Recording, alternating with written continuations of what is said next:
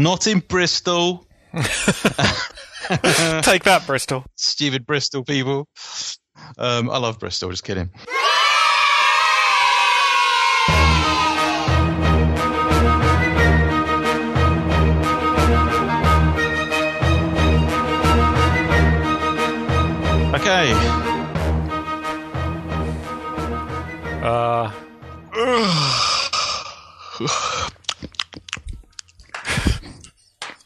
Putting this in the podcast.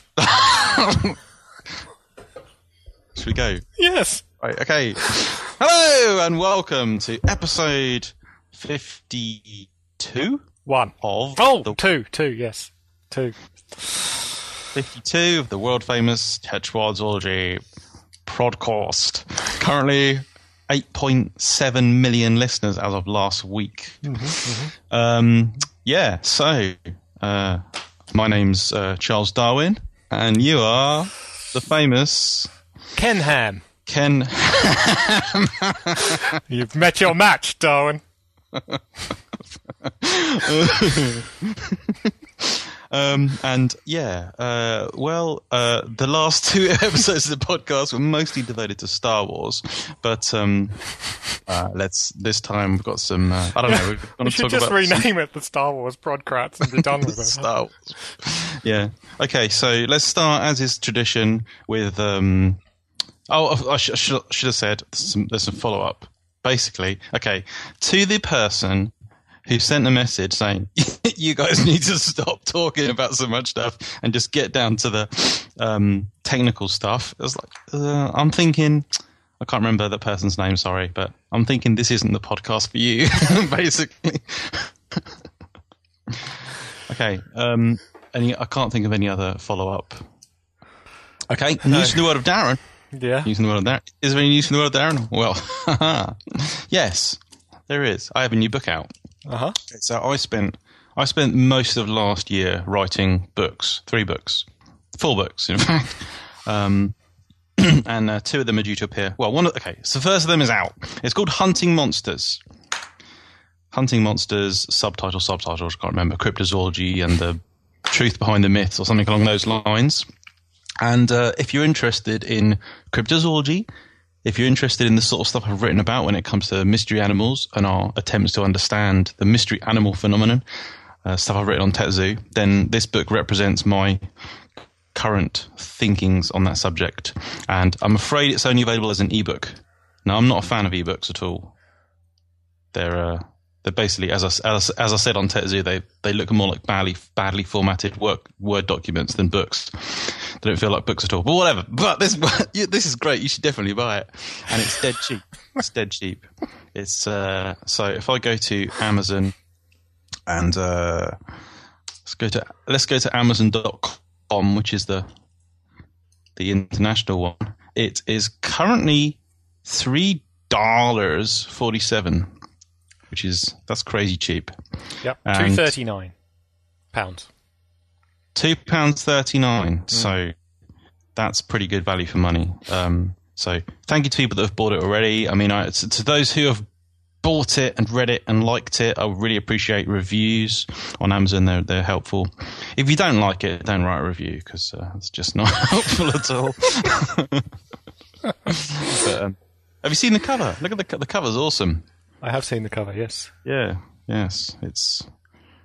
Uh, won't say what I think it looks like, but it but it looks brilliant. Yeah, um, yeah. Okay. Good. So Uh, that's that. Hunting monsters. right. So get the ebook, even though it's terrible. And what else is news? Oh yeah, so I did a monster cast, monster talk a podcast on the book, so that'll be online soon. Me talking about it with Karen Stollznow and uh, Blake Smith. Oh, cool. Uh, other news. Look at this. It's volume twenty-three of the Correspondence of Charles Darwin. Oh, riveting, riveting, Darren. Yeah. Is it Okay.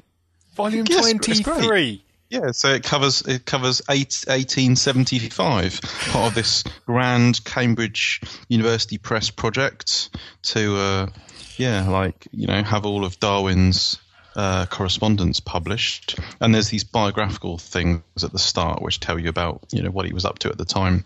He spent motivate, most of 1875 devoted to carnivorous insects.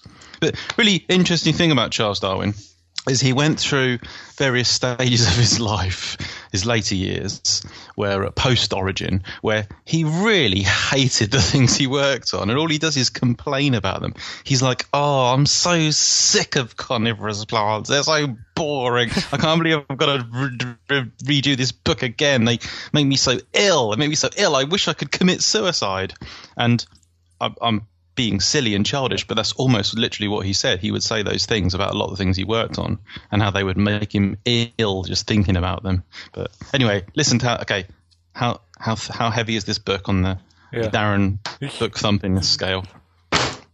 Yeah, it sounds like usual. It sounds like a bit of a slap, but it's a Ah. it's a hefty book. So is that all his writing, or like there's a little bit of other writing, or is there a substantial amount of interpretive writing in that?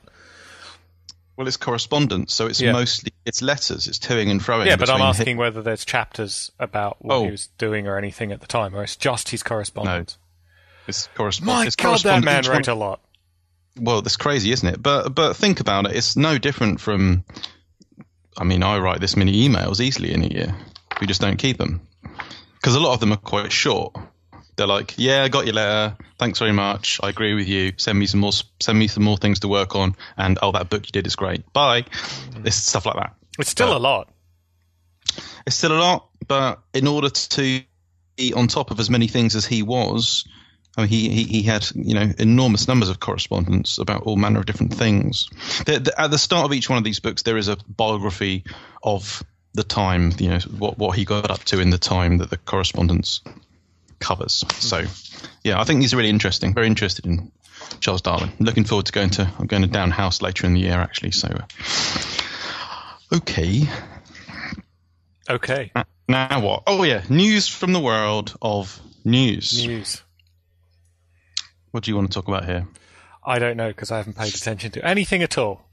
Okay, You've got well, some sort of cow or something you want to talk about. some right? sort of cow, Rusingoryx. This is new paper published by Haley O'Brien, and is it O'Brien or O'Brien? Sorry, uh, and colleagues. It's O'Brain. it's got an e in it. Brian.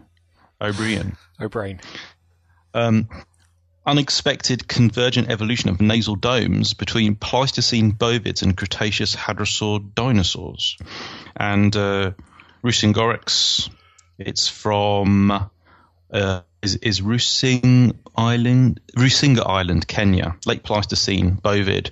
So this is a, a wildebeest-like animal, and it has this uh, big inflated kind of nasal dome, kind of forehead region, really, and it's got um, yeah, convoluted nasal passages, and O'Brien et al. Uh, propose that these are used in uh, making unusual, like resonating calls, uh, so with vocalizations, and they compare it the dome-like nasal crests of uh, specifically Corythiosaurin lambeosaurine hadrosaurs.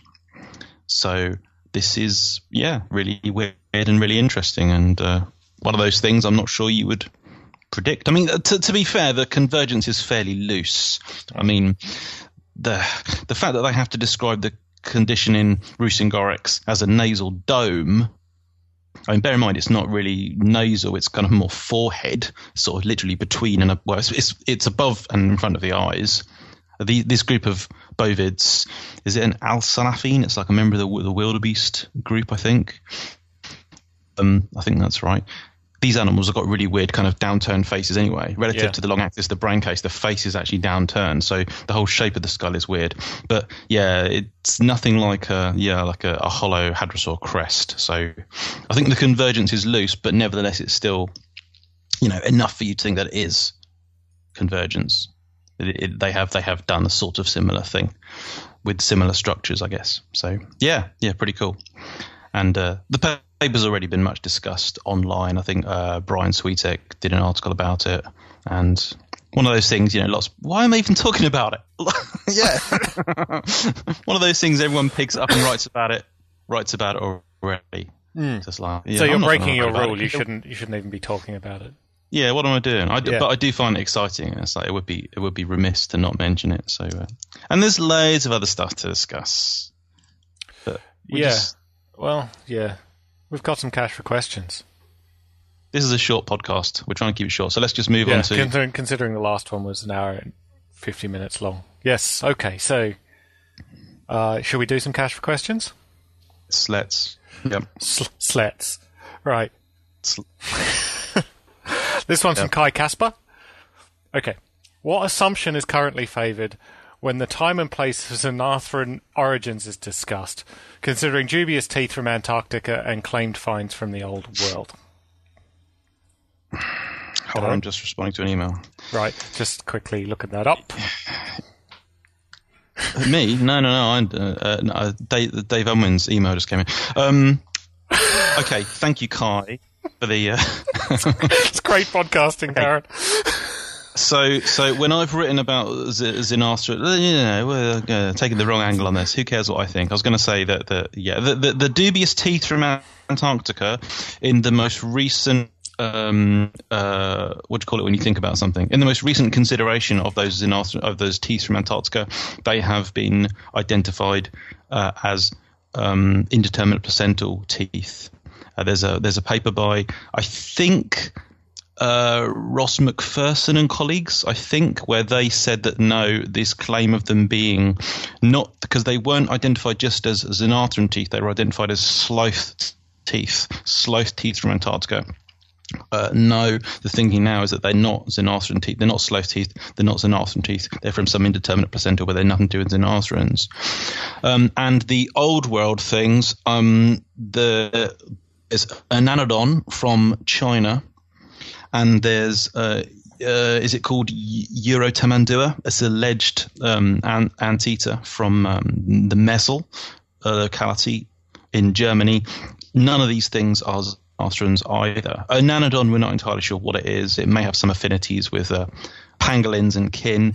And Eurotamandua, originally published as a European anteater, is not an anteater and is not a xenarthran. It's a stem pangolin. So we currently have no, my knowledge, we have no Xenarthrans from the old world at all. So what does this leave us with? It means that Xenarthrans at the moment are exclusively American, and for basically the whole of their history, from the Paleocene to modern times, they're South American, and then obviously they get into North America um, on several different occasions. As we've we've discussed before, there's there's we did an episode. I can't remember which one it was. You remember we did one where we were talking about Gabby, the Great American Biotic Interchange, and we spoke about the fact that um, new discoveries are making people think that the faunal exchange between North and South America wasn't all to do with the opening of the um, Panamanian Isthmus and animals using the land bridge. We're now thinking that it was more complex than that, and animals were using other land bridges and uh, and making short sea crossings and stuff all the way back into the Miocene because there's animals that are doing this moving north and south in the Miocene, including sloths. So there are two sloths in particular that are in North America in the late Miocene. So they've obviously moved somehow from South America to North America. Short sea crossings using land bridges that are no longer um, that, that that weren't suspected to exist beforehand. So uh, so this inter- this interchange is excuse me, edit that out. this interchange is more complex than than thought before. But bottom line is, yeah, Xenarthrans are currently exclusively South American, so far as we know. Wow. What else do I need to say in view of Kai's question? What assumption is currently favoured? Yeah, so the assumption is that. Uh, I'm just trying to think how this would fit in terms of Gondwana and fragmentation, because we, the, their ghost lineage probably does go back to a time when um, uh, we certainly should we would have expected that, that Xenarthrans would have originated when South America was in contact with various of the other Gondwanan continents, certainly with Antarctica, and via Antarctica probably to Australasia as well. Um, so maybe we should expect there to be stems Xenarthrans um, in Antarctica, but we don't have any evidence for that. So I think I, would say we might expect that, but we can't go any further with right now. Hmm. Okay then. Well, I, I think that's answered, isn't it? Um, I think so. Obviously, like a lot of these things, it's got like a lot of these mammal clades basing something on a single tooth or whatever isn't going is always going to be pretty shaky, right? So, yeah. All right. Let's do another question then. Uh, Yep. This is from Devon Myers. Okay, he says this is less of a question and more of a topic of discussion. What the heck is Eshanosaurus? I've always assumed the idea it was a Therizinosaur was a fringe hypothesis, but based on what I've read, it's actually looking pretty likely. Is it possible we've been premature and all the supposed tapomorphies don't indicate anything at all? We all know that taxa classified on dental characters can be very, very misleading. So, a Sharnosaurus. Eshanosaurus. This is a uh, lower Jurassic Chinese Saurischian dinosaur based on a segment of lower jaw with some teeth in it. And originally published, um, I wouldn't like to hazard. Well, I would like to hazard. A, I can hazard a guess that it's something like I'm going to say 1997ish. Right, that could be well wrong. You check that out. Um, and it was originally published as a therizinosaur. So as a small therizinosaur, because this jaw is really small, a couple of centimeters long, I think, like four or five centimeters long. And if it's a lower Jurassic therizinosaur, then it pulls most of Maniraptoran evolution. You know, now we now agree that th- that therizinosaurs are Maniraptoran, Coelurosaurian theropods. So it would pull the evolution of Maniraptorans back into the lower Jurassic. Which, bear in mind, we've got obviously we have an animal that's probably a member of the bird lineage, Archaeopteryx, and a few other animals as well now. But let's forget about the new the new ones, Anchiornis, Xiaotingia, and so. Forget about those. Even with even back then, we we know that Archaeopteryx is in the middle Jurassic, based on where birds are. Birds are, are a younger clade in terms of like the divergent states. They're younger than uh, lineages like Oviraptorosaurs and Therizinosaurs. So we should we would still have expected at the time that Therizinosaurs and other Maniraptoran lineages had diverged during or prior to the Middle Jurassic.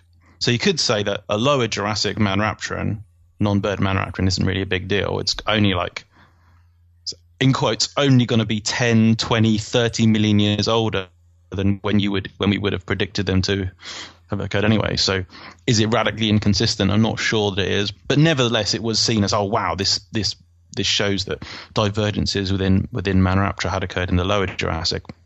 Yeah. But then, based as as Devin says in in the comment there, um, yeah, based only on a lower jaw with some teeth. Are you sure that it's a Therizinosaur? Because I think it's from the lower Lufeng formation, which is famous for yielding large numbers of a sauropodomorph called Lufengosaurus. And of course, there's this historical controversy. Are um, are you know people have suggested in the past even that Therizinosaurs might not even be theropods. Maybe they're actually sauropodomorphs related to the things we used to call prosauropods. Nobody thinks that's right anymore. We've got convincing evidence against that idea. But that, Yeah. but back then, you could that was still on the cards potentially. So some people say, well, hold on, this lower jaw is it could it be a sauropodomorph? And that was then argued. I, I think Paul Barrett, British dinosaur expert Paul Barrett, published an article saying that that that Eshanosaurus, or am I? Oh, I just checked this. Or is it that he said no? It's not sauropodomorph. It does indeed appear to be a therizinosaur. He did. That's what he said. He said it's not a. He thought. He said that it does appear to be a therizinosaur, or that the characters Right. are consistent with that, not consistent with a Okay. Podomorph. This is interesting though because I don't know why, and I uh, because it feels irrational, but I just know this thing's going to turn out to be a prosauropod. Do you? Yeah, it's going to be a goddamn prosauropod. Of course it is. Look at it. Look at it. It's a prosauropod. There might be, and I wonder whether I think it's probably below the threshold of where cladistic characters are giving you very useful information, right? So maybe it's Yeah. so I, I guess the reason I think that is because I feel like the um, stratigraphic information is giving you more than the cladistic information will in this case, right? that where it's found, when it's found, is going to trump six dental jaw characters. Mm. And I guess that's why I I feel like it's more likely to be a sauropodomorph than a therizinosaur. Because it sounds irrational, but I, I, don't think it is. I think there's more going on here, and I think that's because, you know, if you had more of this thing, you had a whole skull, or you had some other bones, part of the hand or something, I mean, yeah, okay. Yeah. But just six or seven dental and mandible characters? Mm, no, I don't think that's good enough. But then this is a interesting point because then what do you say it is? Because it does, according to the characters, fall out as a therizinosaur. Um, what what do we say about it? Because there's no um, way of neatly incorporating other evidence like stratigraphic evidence, right? Hmm. Well, there say, is a technique. There is te- people do use um, a technique called is it stratophenetics or something where they yeah. combine stratigraphic data with with like morphological or mm. molecular characters. So, to, so, and some people say that's completely philosophically indefensible and should never be done. Mm. Whereas other people use an argument similar to what you've just said and say, well, actually, no, that's not data. You know, chronostratigraphic data isn't something that we should just exclude as irrelevant. It does carry weight because organisms aren't all existing forever. They do have limits. And I would certainly say that it's suspicious that if this is a therizinosaur, that it's known from a fragment, that it's known from a segment of the body that we can't definitely say is anything unique to therizinosaurs. You don't have anything like a characteristic, you know, a foot or a hand or a vertebra, something you can be a vertebra, something you can say is more uh, confidently identified and we don't have any additional um, yeah specimens that that confirm that back up this identification at the moment. So, and nor do we have members of other lineages that are known from that time. So far, all of the claimed pre-Middle Jurassic Maniraptorans have all turned out to be bogus or something else. Uh, there's, there's a handful of them. There's there's you know Proto-Aves. Yeah. Uh, that's Shuvasaurus. That's a mess and yeah. and Shuvasaurus, which uh, is well, no, because never said to be a Maniraptor, it was said to be an, an ostrich dinosaur, not a mimosaur.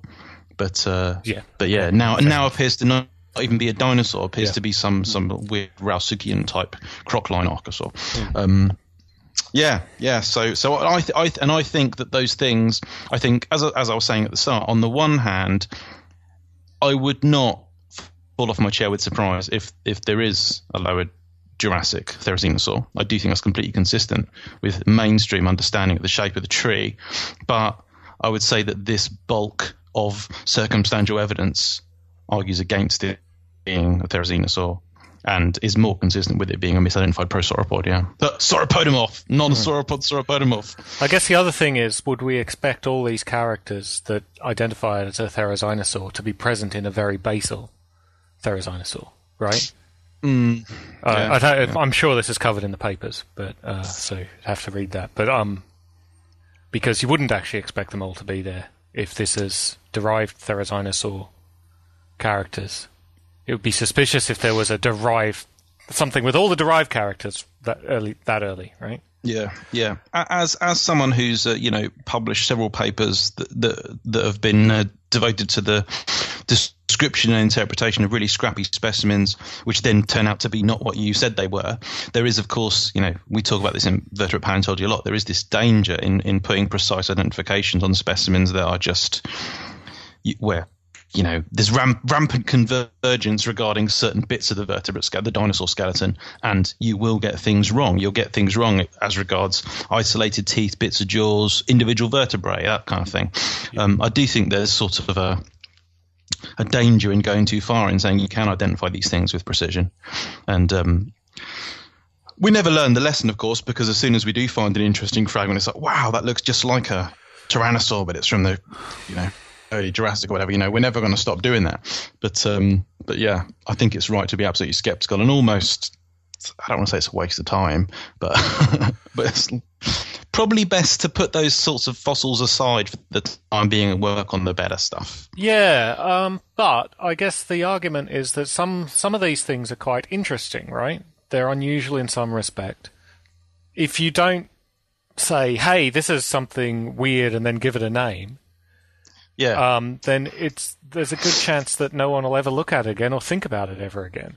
Which which is an argument that that can be made in justification of yeah publishing papers on scrappy specimens or even naming scrappy specimens And some because, things, yeah, turn out to be significant later once we understand what we're looking at, right?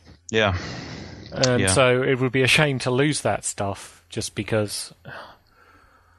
Yeah, uh, I don't know. So the the reason that it, that this, this specimen is discussed and there are subsequent papers published on it is because that first one, that first one makes the claim, and once it's there in the literature, well, I forget if we've discussed this on the podcast, but I've certainly discussed this, you know, in print, tetrapozoology, and elsewhere. Um, there's two there's there's opposing schools of thought on what you should do when something is published that you feel is problematic. Some scientists are of the opinion that you should ignore it and not talk about it and not even think about it, and it'll go away because citation adds power to it. That's that's one school of thought, and the other school of thought is that it's in there in the literature. Um, novices and you know naive parties, even other scientists who are you know you know uh, data mining or whatever, will see this paper and regard it as an important data point. point, and so therefore it's your duty to keep the literature correct and therefore to publish a response. And um, I think I personally think the latter opinion is the the, the more defensible one, the fact that we should respond to things that we see as problematic. But um, but then where does that stop? Because otherwise you're dealing with are you meant to publish a response every time someone like Dave Peters publishes something? You know, we gen stuff to do and struggle to find time to do what we want, let alone to deal with other people's mistakes. So um but yeah, this is I think it's worth knowing that both of these opinions are out there. And some people do say just ignore it, don't cite it. Yeah, I think that. I mean, I think that both can work different for different circumstances, right? So, a response to every Dave Peters paper, maybe not. Maybe the first couple, right? Um, Which has never happened, by the way. yeah. Um, a response to a high-profile paper by you know respected researchers that get something wrong. Well, yeah, absolutely. Yep. Okay. I've just gone through my PDFs. Guess what? What? I'm right. Ah. I'm right. The very first paper published on this specimen is in Nature in July 1998, and it's titled "The Oldest Coelurosaurian," and it's by uh, uh, Jin Zhao and Jing Zhu, and they don't name it. So they and they figure that jaw. Uh, they they figure what then becomes the holotype of Eshanosaurus.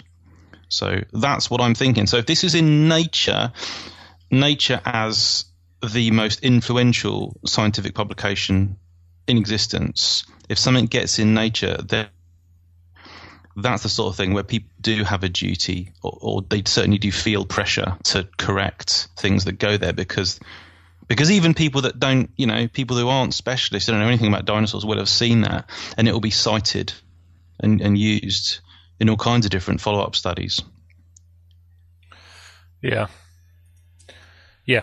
Right. Exactly. Yeah. High-profile papers. Exactly. Yeah. But I. This is an odd sort of one because what do you say? Like, they're right in a way, aren't they? You know, the, the characters do match a Therizinosaur. it's it's a tricky tricky one. I don't really know what I think about that. Anyway, mm. we should mm. we should move on. I I say I say it's prosauropod. We're not allowed to say that anymore. Basal sauropodomorph. What do you say it is? No, I'm inclined to think that it's a sauropodomorph as well, but but it has to be seen within this context of people saying, is it plausible based on what we understand? As goes the shape of the tree, the timing. Is it mm. plausible that it could be a therizinosaur? Yes, it is plausible. It's not implausible, and uh, this is a specimen that's um, been mentioned in that discussion. But but yeah, all the evidence. Ugh, it would just it would take just one good lower Jurassic Maniraptor to overturn this. But at the moment, the evidence is indicating a really rapid, explosive diversification of Maniraptorans in the Middle Jurassic. Uh, so. Yeah. Uh, a lower a lower Jurassic one is, is out is out of keeping, and in the rest the other fossils we have from the Jurassic, I would say. Yeah. Yeah. Okay, so this is from Irene Dels. Um, and it's about bat white nose syndrome again. Mm. Well, not really. With calamities such as bat white nose syndrome or chytrid epidemics in amphibians, what possible remedial actions can humans take? Now, that is a good question. Yeah, it is. Yeah. Uh, thanks for the question. Um, anything you want to say on this? Um, I don't, I don't know very much about ep- epidemics and diseases in particular, so no. No, but no, but but well, neither do I. But I would think that a lot of the if if there's anything that we can do, and you know, neither John nor I nor many of our listeners are, you know, we're not specialists hunting down rare bats in caves or tramping to remote ravines in Madagascar to look for obscure frogs. Okay, some of our listeners are, hello, relevant listeners, but most of us are not doing that sort of thing. So um, potentially our role is is is limited, but there's still, I would say, common sense stuff that we that we can all be aware of as goes these things, and and they're similar to the sorts of things that you would think as goes um, risk of you know the, the sorts of stuff that we know anyway. Whenever whenever we travel, the fact that you don't take organic produce overseas and you don't take, um, you should not do not ever take any clothing anywhere to another to another place, particularly a sensitive place, as in you know, island um, uh, regions, Madagascar, even Australia. I guess you, you you don't go there with like soil stuck on your clothes or in your boots or anything. You don't take plants, uh, those sorts of things, because um, there's recommendations in the Glaw and Vences' big handbook on um, uh, Madagascar amphibians. They say that if you're coming into Madagascar from anywhere else in the world, make sure you take absolutely clean field gear. Don't, um, you know, w- make sure all of your like waterproofs and your walking boots and anything like that is, are all, have all been cleaned and there's no sediment on them, no risk of. Uh, well, the best you could do, minimal risk of say fungi or bacteria or whatever being on your clothes, that that kind of stuff. Um, well, that's something that's something we can bear in mind. But yeah, I mean, the, the bigger that's that's all kind of that's very micro level that kind of stuff. The the bigger picture is is well, it's it's it's big picture stuff to do with. Uh, the changing shape of the biosphere, isn't it, and the climate crisis and such. And uh, what can you do there? Well, you can expunge yourself from the gene pool so that you don't contribute to. Uh, so kill yourself so you don't. You know, use any fossil fuels or, or, or use up any of the Earth's resources. I don't know. What's the best advice? To... yeah, I'm kidding. I I'm was kind- kidding. yeah, I'm yeah. not really Yeah, recommending. yeah. it, No, so- I was thinking about you know the being careful about introducing fungi and all this sort of stuff. The problem with this is that it only takes it to happen once, and you're finished. Right? That's it. You're done. And I just feel like that is so tricky. Uh, Is that realistic? I don't know. Because I, I, would like to talk to someone that does know more about this, but it, it feels like it might just be unrealistic. That we should accept that so much of this stuff is going to be spread around in the next 100, 200 years because people will move around like crazy. That. It, yeah, okay, you can be careful now, but is what what are the chances that it will be spread at some point in the next 50 years so high that you may as well not bother? I don't know. Um, and also, the other thing is, we didn't actually cause a lot of these diseases, did we? These are not like They're not new. no, and therefore, the reason, but we have caused the general stress, which means that these diseases are more worrying, right?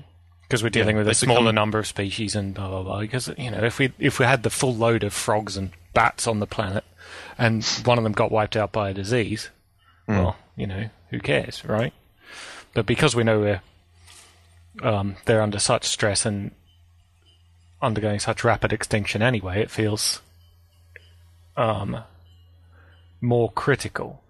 But the answer then is to worry more about the general stress than the particular diseases, surely. Mm-hmm. As you were saying. So, Yeah.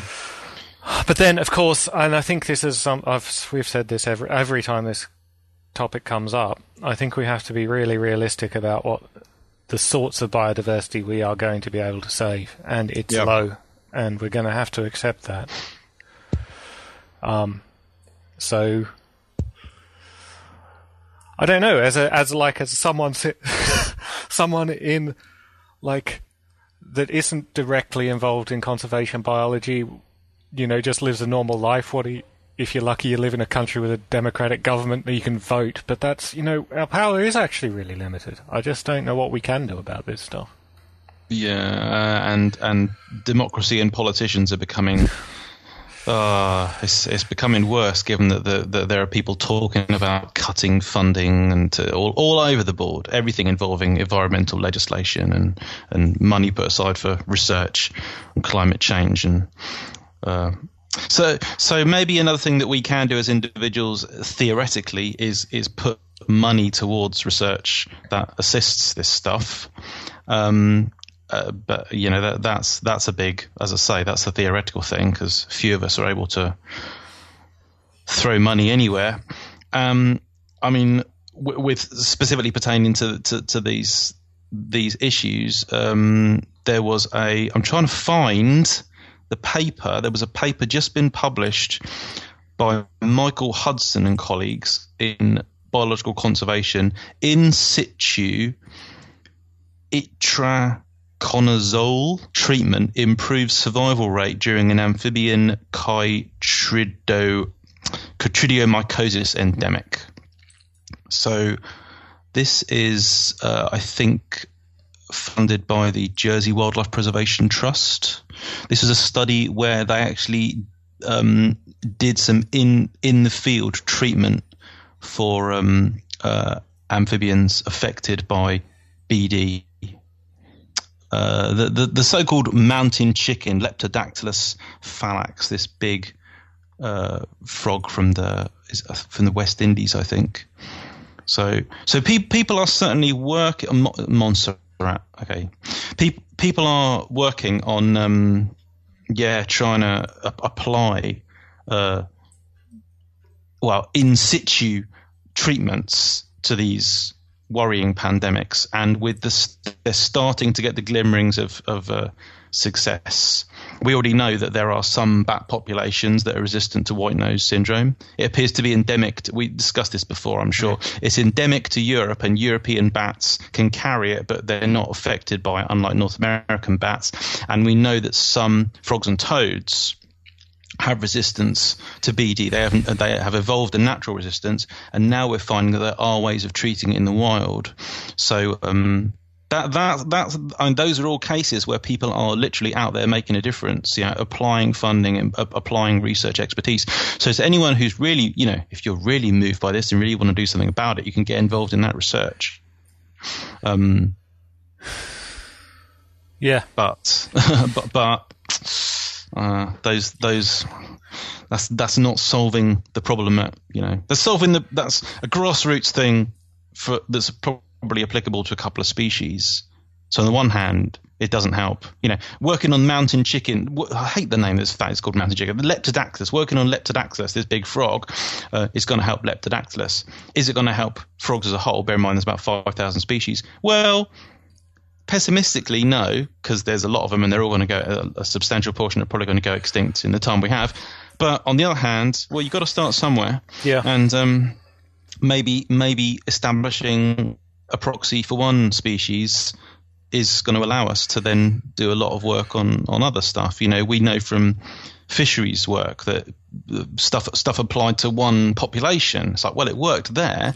and it only took like there are cases where people have um, changed uh, regulation in terms of what people can catch, what they can exploit in a like one sea, and uh, within like ten years, the numbers of fish have like you know they've been able to recover sufficiently.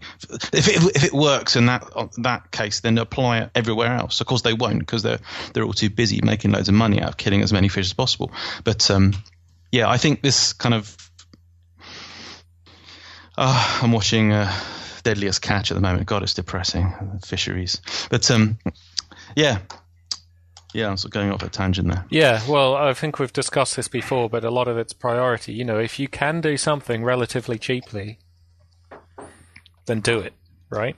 Yeah. So, you know, if the you can save a frog from BD or or whatever um, without spending millions, then, or even if it is millions, I don't know, figure out what the priority is, but then yeah, you should do it, right? If it's relatively cheap and easy, uh, why not? If you can't think of something Yeah. more effectual to spend it on,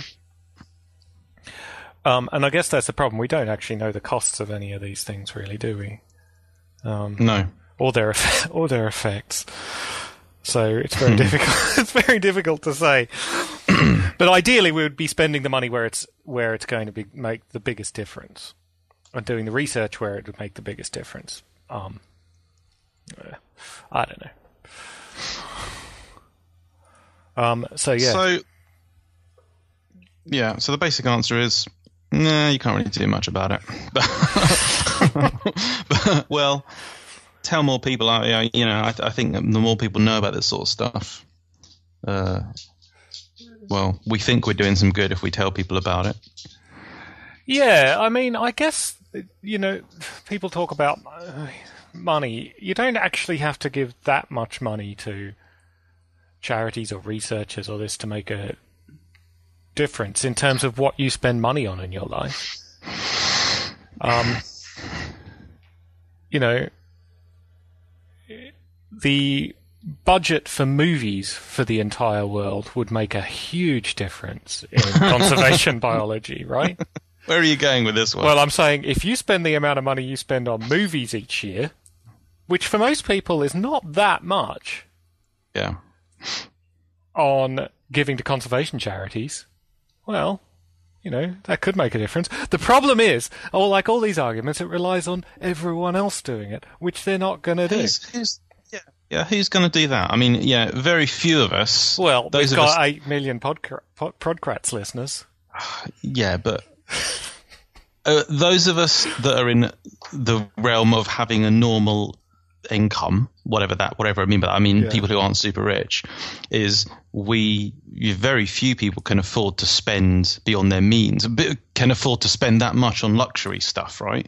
We've all got to spend some luxury stuff because we're not living, you know, we're not living in North Korea or whatever. We want to want to go and have a good time every now and again. Well, how many people do that more than they should? I don't know. If there's people, yeah, if there's your like your David Beckhams and your whatever's people with like millions of No, money, no, no, millions no, no, no, no, no. throw away. You've been living in extreme poverty too long. No, someone spending the amount they spend on on movies each year true. on a charity, they probably wouldn't even notice. okay, Because mo- Okay, fine. unless okay, maybe you Well, that- you tend to watch movies like six thousand times. I don't know whether you do that at the theatre. So maybe maybe your movie budget is relatively large compared to normal. But certainly not. no. So I think you know the idea amongst people that care about this stuff. Think about what you do actually spend your money on, and realize that you don't give any money, or you know the amount of money you give to charity is relatively often relatively small compared to trivial parts of your budget for other things. Right. But no one's gonna, yeah, Yeah. Okay. Okay.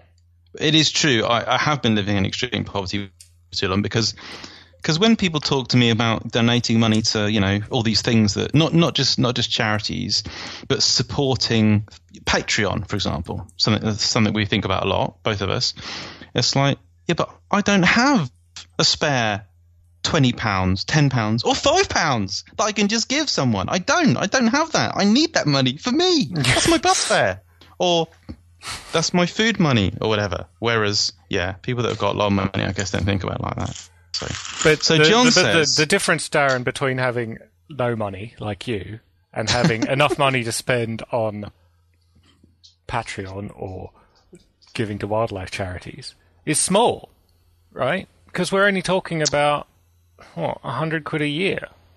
yeah, You Well, wouldn't notice if you earned a hundred quid more a year. Even you wouldn't notice. even me. Yeah. Yeah. and I give money to charity Yeah. because I, I kind of, I, I think this is, I think it's a thing we should do, Hmm. but, uh, but I'm stupid because I shouldn't do it. Like, oh, God, You should spend that money on you. I really should. Yeah. Yeah. Okay. So this has gone off the rails. no, well, no, it hasn't really. Well, I- We're still talking about the thing. Mm.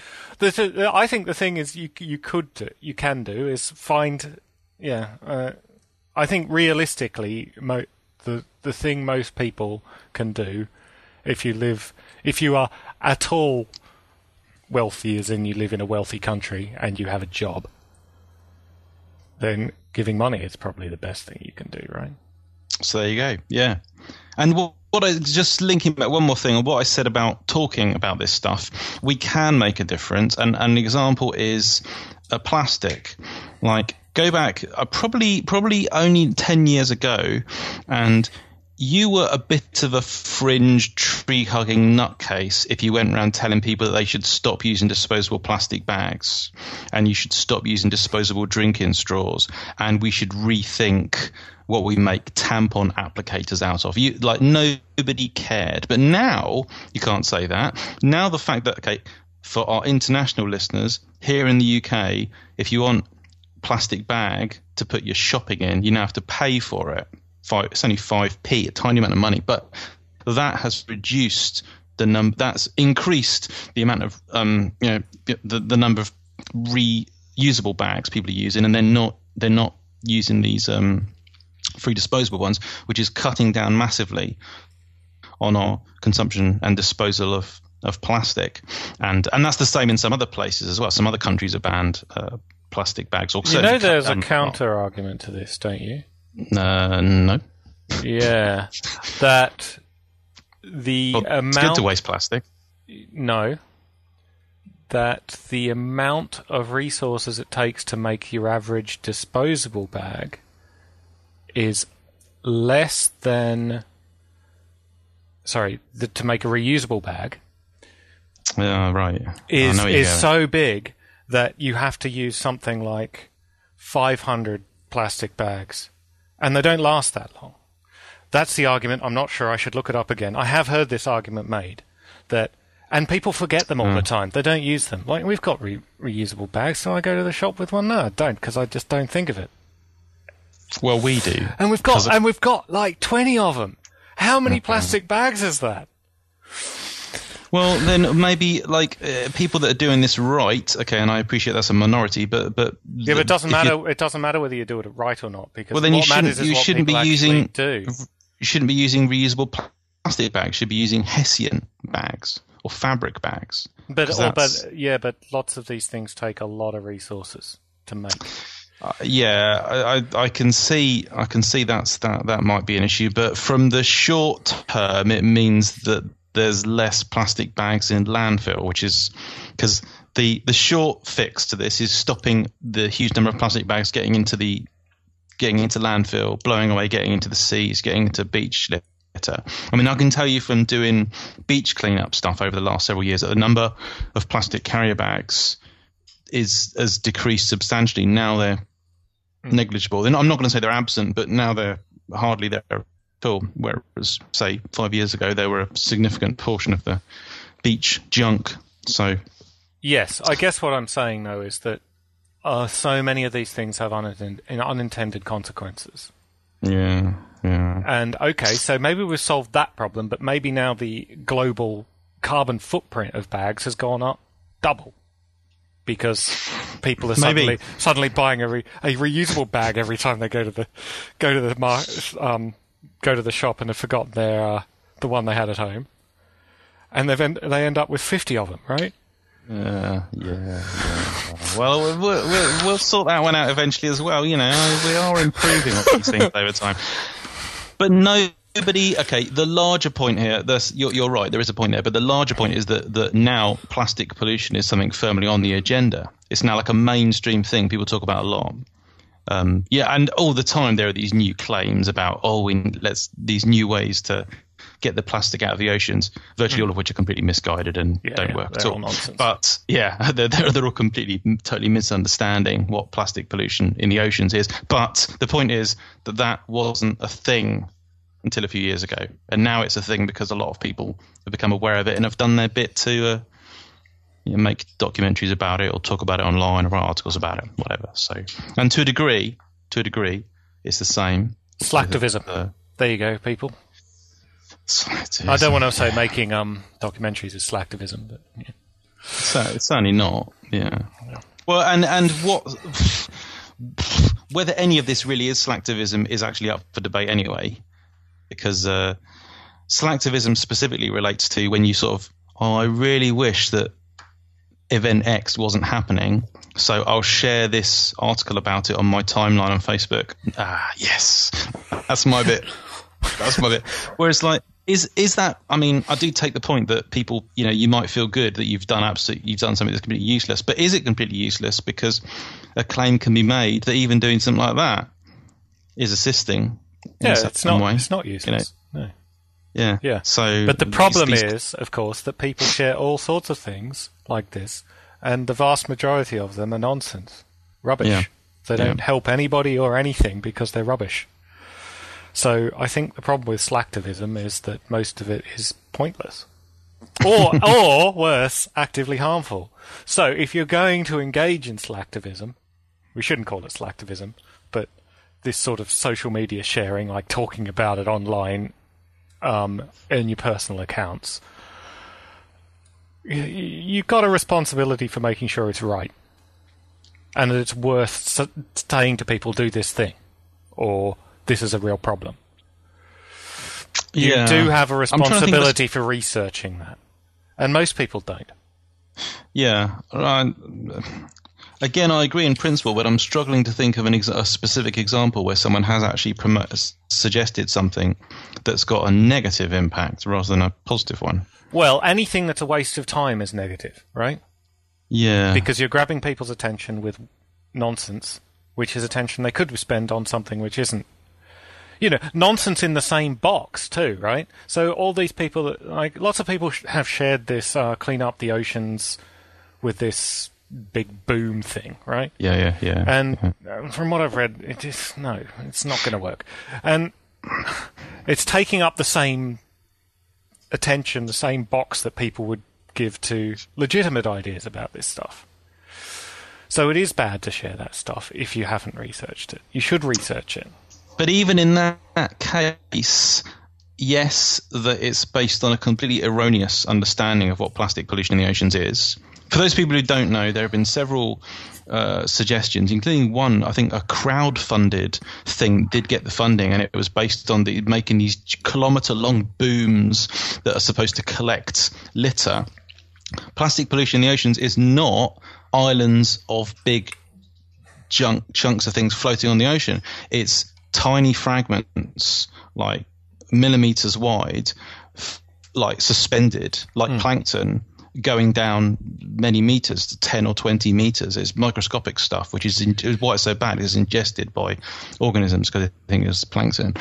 And these claims are all to do with imagining imagining that it's like we've all seen photographs of you know uh, bits of sea like bays or whatever that are This is the problem. Every lumps. story about this has one of these pictures that is yeah like rubbish floating on water, right? Yeah, and that's not that that is an issue, but that's not the issue. However, there are still a large number of people that, that aren't aware of plastic pollution problem. So is it that even by uh, I don't know, I don't know on this one. Because because I do kind of agree with you. I mean a lot of money and time and effort was invested in that that crowd funded boom idea. Yeah. And See, then a lot of of money main- went to that, right? And one of the main objections to that was the booms are made of plastic, and they're out and they're out there in the ocean, and they'll be in the time that they're meant to work, they will have broken down. They will have like flaked a billion tons of plastic into the sea. so, yeah, okay, okay, yeah, yeah, yeah. Yeah, this kind of thing. I mean, um, and I'm sure if we thought if we went through all the things people share, then we'd find a lot of stuff which is a, uh, people are particularly bad this bad with this with medical stuff and uh, like really dodgy alternative therapies and things like this. This stuff Yeah. does harm. Yeah. The one about the, I like this one about if you start if you feel like having a heart attack, then repeatedly bang yourself in the chest while coughing. it's like that's actually one of the worst things you could do. I think was the counter argument to that. Okay, we've we've gone massively off at a tangent here. So No, well, sort of. Uh, Actually, we, that was a bit of a tangent, but it was fairly close. You can engage in slacktivism, which might be helpful, but you should make sure that it is, in fact, consi- real. It's considered to be a good thing. The thing you're Yeah. advocating or saying is a problem should be real. Okay. Yeah. is there anything else we need to talk about before we stop? Because otherwise, all we've done is Uh, do we want to mention TetZooCon, the date? that's the thing we need to talk about. Yep. Uh, I forgot the date. Is it the first? Saturday, the first of October. Yep. So bear in- I- I've already mentioned this on social media. I put it on the TetZooCon Facebook page, and I think I've tweeted it as well. Um, yes, we now have an official date for 2016's TetZooCon. It's going to be held at the London Wetland Centre again, not in Bristol. Take that, Bristol. Stupid Bristol people. Um, I love Bristol. Just kidding. Um, yeah, Saturday, first of October, London Wetland Centre. Saturday, first of October. Yep. And for those of you who have been to TetZooCon before, we're back in the lecture theatre, which is better for lectures. Yep. Really nice big screen. A couple of interactive events. We've got a couple of speakers lined up already, and I'm trying to. I'm, I'm, I'm arranging a little surprise, which I'll tell you about when we finish recording. Um, yeah. So Saturday, first of October. We really hope that people will come along. We have discussed in the past the idea of turning it into a two-day event. We talk about that a lot, but we're still just not ready to do that because uh, we just don't have the sufficient kitty. Yes, it's a, it's a considerable financial risk. Um, Yeah. It's over a thousand pounds, Yeah. And if we don't get enough, then we're on the hook for that. So, yeah, that's not happening until we're sure we can do it. Okay, um, right. So they you can find we we write books, and I illustrate books. Uh, so do you actually. We both write and illustrate books. You can find them at a Regular Books or Co. and also Amazon if you search for Darren Naish. You find lots of things, right? Yeah. like hundreds of books. Um, and where do they find you on Twitter? At I am altering the deal. Pray I don't alter it any further. TetZoo. Uh, and I'm at the John Conway. And what We're else both you on Patreon. Patreon. Yeah. Um, I'm at uh, patreon.com forward slash TetZoo. Thank you, patrons. And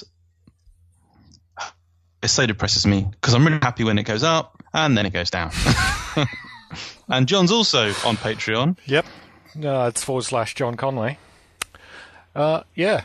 Uh, I am also happy when it goes up. Does it go down as well? It does, so a little bit sometimes. It's okay. Uh, mine goes down a lot. It's really depressing. The, like, oh, the yes, general trend is up. Mm, mm. Yeah. It's not up enough. I still have to do other work. Yeah. yeah. I can't sit back and relax with my Patreon, Patreon earnings. No, far from it. Far from it. All right. All right. And we end there. Until next time.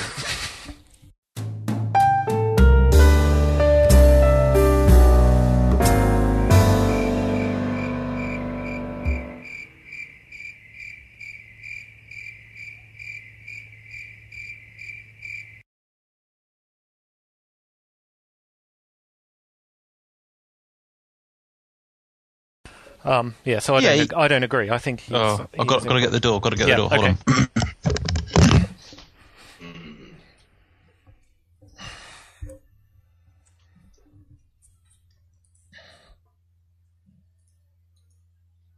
What's that? Uh, well, it's uh, there's two copies. One for you.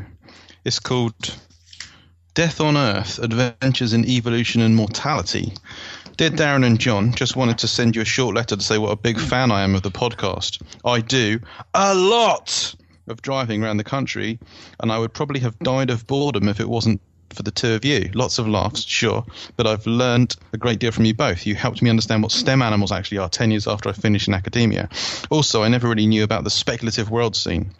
Honestly, I have never really found much else out there like your show. Anyway, stop gushing, Jules.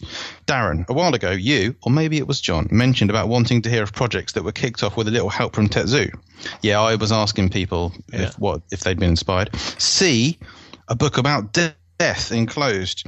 You probably don't remember, but you offered up some advice in its early stages. I was writing about whether or not corvids might understand death. You sent me a couple of suggestions for useful books about corvids, which were really helpful. Here, have a couple of books by way of thanks. I don't think this book will make a satisfying noise when you drop on your desk as the other books you mentioned in the podcast, but hey, right. Congrats on a great podcast, and I hope to attend TetZooCon next year. Do you mean 2017? Anyway, be great to clink glasses with you and John, although I suspect you rarely get a chance to relax. Yours sincerely, Jules Howard. P.S. The book comes out properly on the 10th of March. Oh, that's pretty funny. Arriving during the podcast. Wow, yeah, Jules Howard. He lives in Market Harborough, which is in Leicestershire. Oh, how kind.